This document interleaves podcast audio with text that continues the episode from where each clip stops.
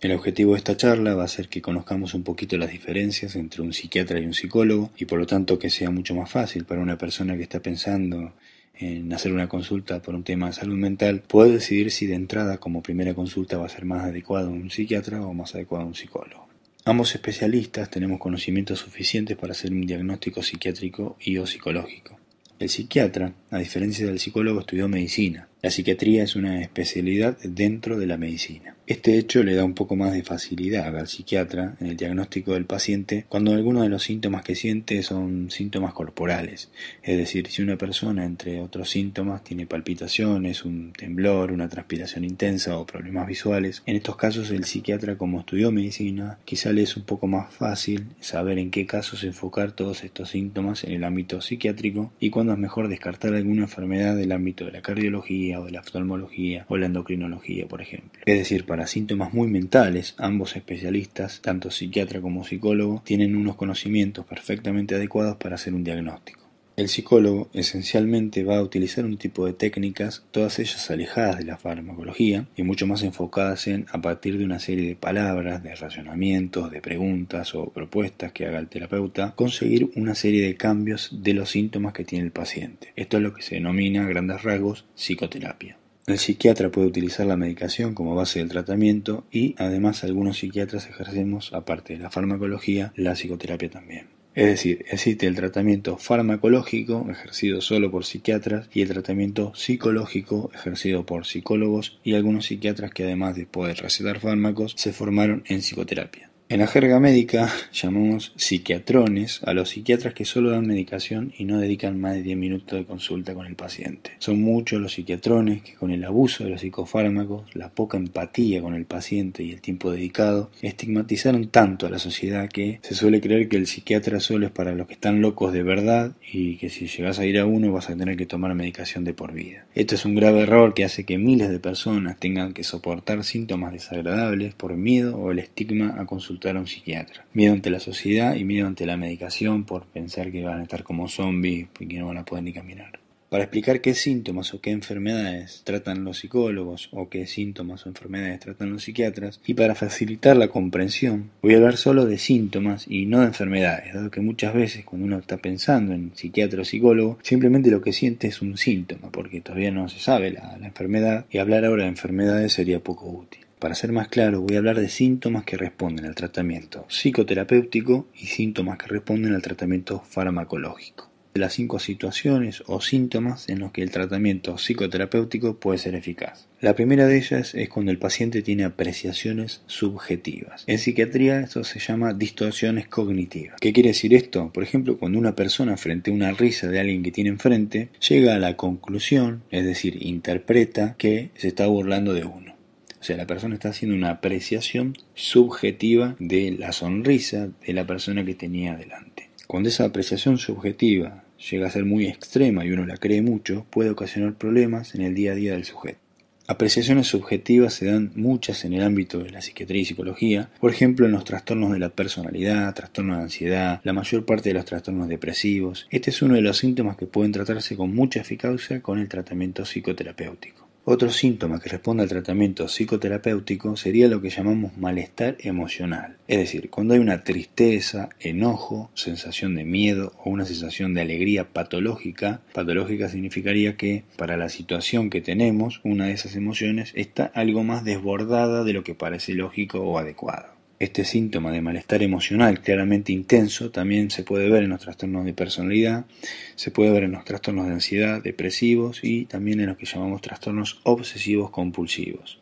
Un tercer síntoma que vale la pena usar el tratamiento psicoterapéutico es cuando una persona tiene lo que llamamos conductas disruptivas. Es decir, recién hablamos de apreciación, es decir, pensamiento, después hablamos de emociones y ahora hablamos cuando alguna de estas cosas, tanto el pensamiento o la emoción, nos hace tener una conducta que va a dar problemas en nuestro día a día. Por ejemplo, si una persona está convencida, apreciación subjetiva, de que otra persona se está riendo y burlando de ella, es probable que tenga como conducta alejarse de esa persona, si más bien insegura, o si es todo lo contrario, más bien segura y algo agresiva, se puede acercar con mucha irritabilidad hacia esa persona que interpretó que se estaba burlando de ella. Eso sería una conducta disruptiva, basada en una apreciación subjetiva. Son importantes las eh, conductas disruptivas dentro de los trastornos de ansiedad, como dije en el video anterior, en el trastorno de ansiedad generalizada. Una persona por miedo a una crisis pueda tener que dejar de hacer muchas cosas, es decir, en el trastorno de ansiedad generalizada la conducta de evitación es una conducta disruptiva que puede ser muy útil el tratamiento psicoterapéutico.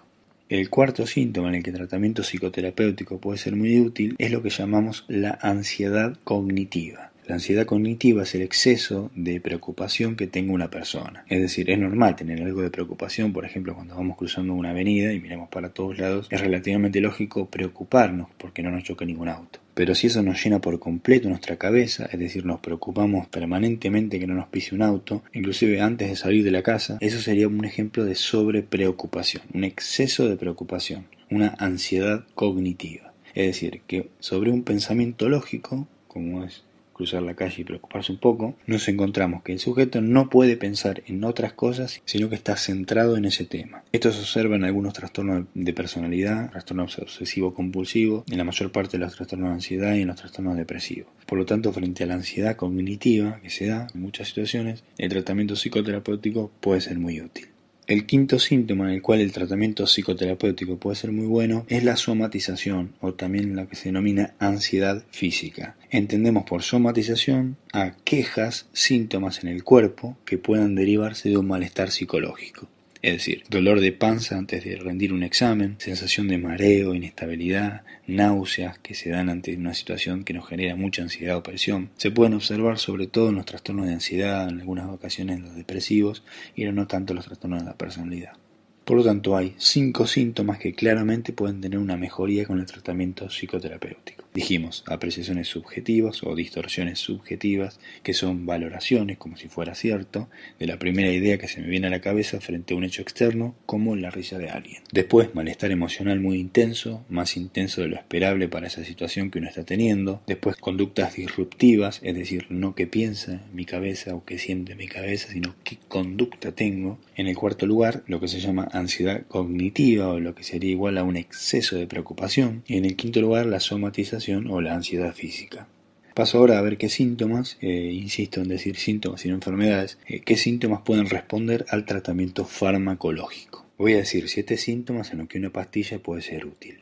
Primero vamos a agrupar dos síntomas, eh, ideas delirantes y alucinaciones. Una idea delirante es un pensamiento de algo que está pasando y que yo interpreto de forma patológica, a la que le doy 100% de credibilidad. Un ejemplo de idea delirante sería ir en el colectivo sentado y ver que enfrente hay una señora con una cartera roja y pensar que como tiene la cartera roja es el diablo y como está sentado al lado mío es un aviso de que me voy a morir mañana. Es decir, la cartera roja existe, la señora también existe, pero yo interpreto mal. Esa es una idea delirante. Una alucinación es una sensación sensorial, escuchar, ver, sentir u oler, algo que no existe y que le doy 100% de validez. Un ejemplo sería yo estoy solo en el medio del campo y escucho una voz que dice, Alan sos un pelotudo. Entonces, un delirio es un error en la interpretación de algo que existe y una alucinación es una percepción de algo que no existe. En ambos casos, algo que es clave es que para la persona eso que está viviendo es verdad, es decir, lo cree un 100%.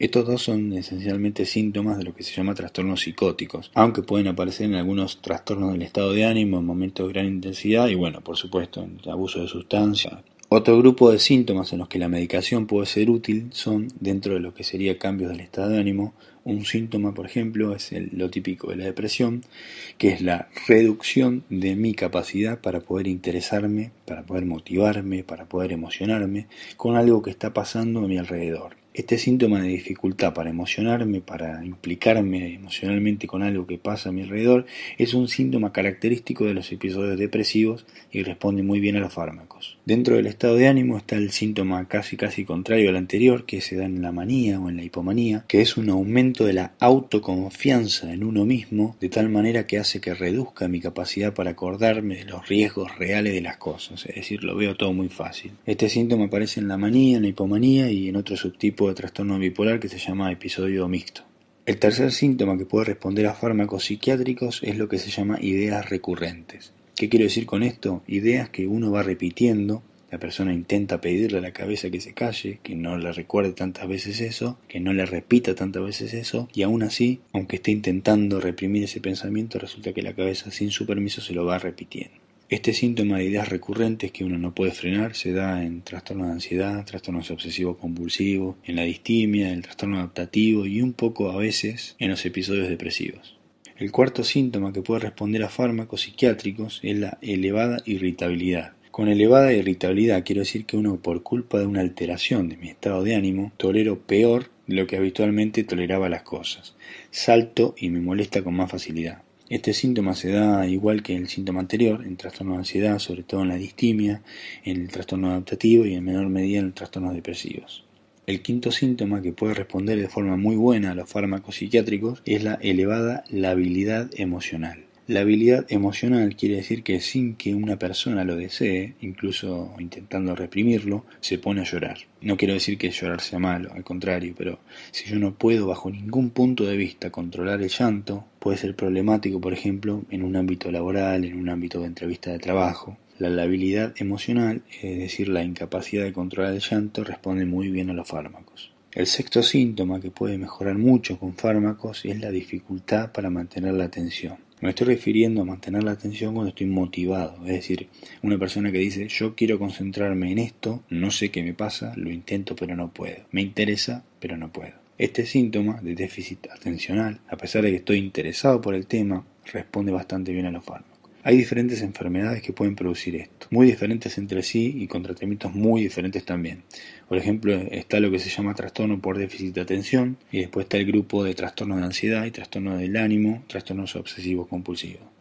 El último síntoma para mí es uno de los más importantes, que responden bastante bien a la medicación, es el insomnio. Ojo, por insomnio no quiero decir dormir a deshora, es decir, que por la noche no duermo mucho, pero durante el día duermo, no, eso sería un desorden horario. Con insomnio quiero decir que a pesar de no dormir durante el día, no consigo dormir de forma relativamente estable durante la noche. El insomnio casi nunca viene solo, eh, siempre está ligado a algún trastorno psiquiátrico como la ansiedad, trastorno del estado de ánimo o el ámbito de los trastornos psicóticos. Por lo tanto, estos son los siete síntomas que responden muy bien a psicofármacos. Son síntomas en los cuales el psiquiatra, independientemente si ejerce o no la psicoterapia, puede ser eficaz con el tratamiento psicofarmacológico. Repasando entonces tenemos ideas delirantes y o alucinaciones. La idea delirante es un error en la interpretación de algo que existe. La alucinación es una percepción de algo que no existe. Dos, eh, cambios bruscos relacionados con el estado de ánimo, bien sea cuando estoy para abajo, es decir, la pérdida de mi capacidad para emocionarme con algo emocionalmente intenso que tengo alrededor, o lo contrario, cuando estoy muy arriba, es decir, una autoconfianza, una sensación de que voy a poder con todo sin medir los riesgos reales. El tercer síntoma son ideas recurrentes, que son ideas que yo quiero parar, pero que aunque lo intento, en mi cabeza se engancha con esas ideas y las repite constantemente. El cuarto síntoma es la elevada irritabilidad, es decir, tolerar mucho menos de lo habitual las cosas que hay a mi alrededor. El quinto síntoma es la elevada labilidad emocional, es lo de ponerse a llorar cuando uno no lo desea y por mucho que lo intenta frenar no lo consigue. El sexto síntoma son problemas para mantener la atención, a pesar de que estoy motivado, a pesar de que me interesa lo que tengo delante. Y el séptimo síntoma, el insomnio. Con toda esta introducción espero que haya sido posible ayudarte un poco a decidir si mejor vas a un psiquiatra o a un psicólogo, tanto pensando más en los síntomas que en las patologías y también como quién podrá hacer el tratamiento.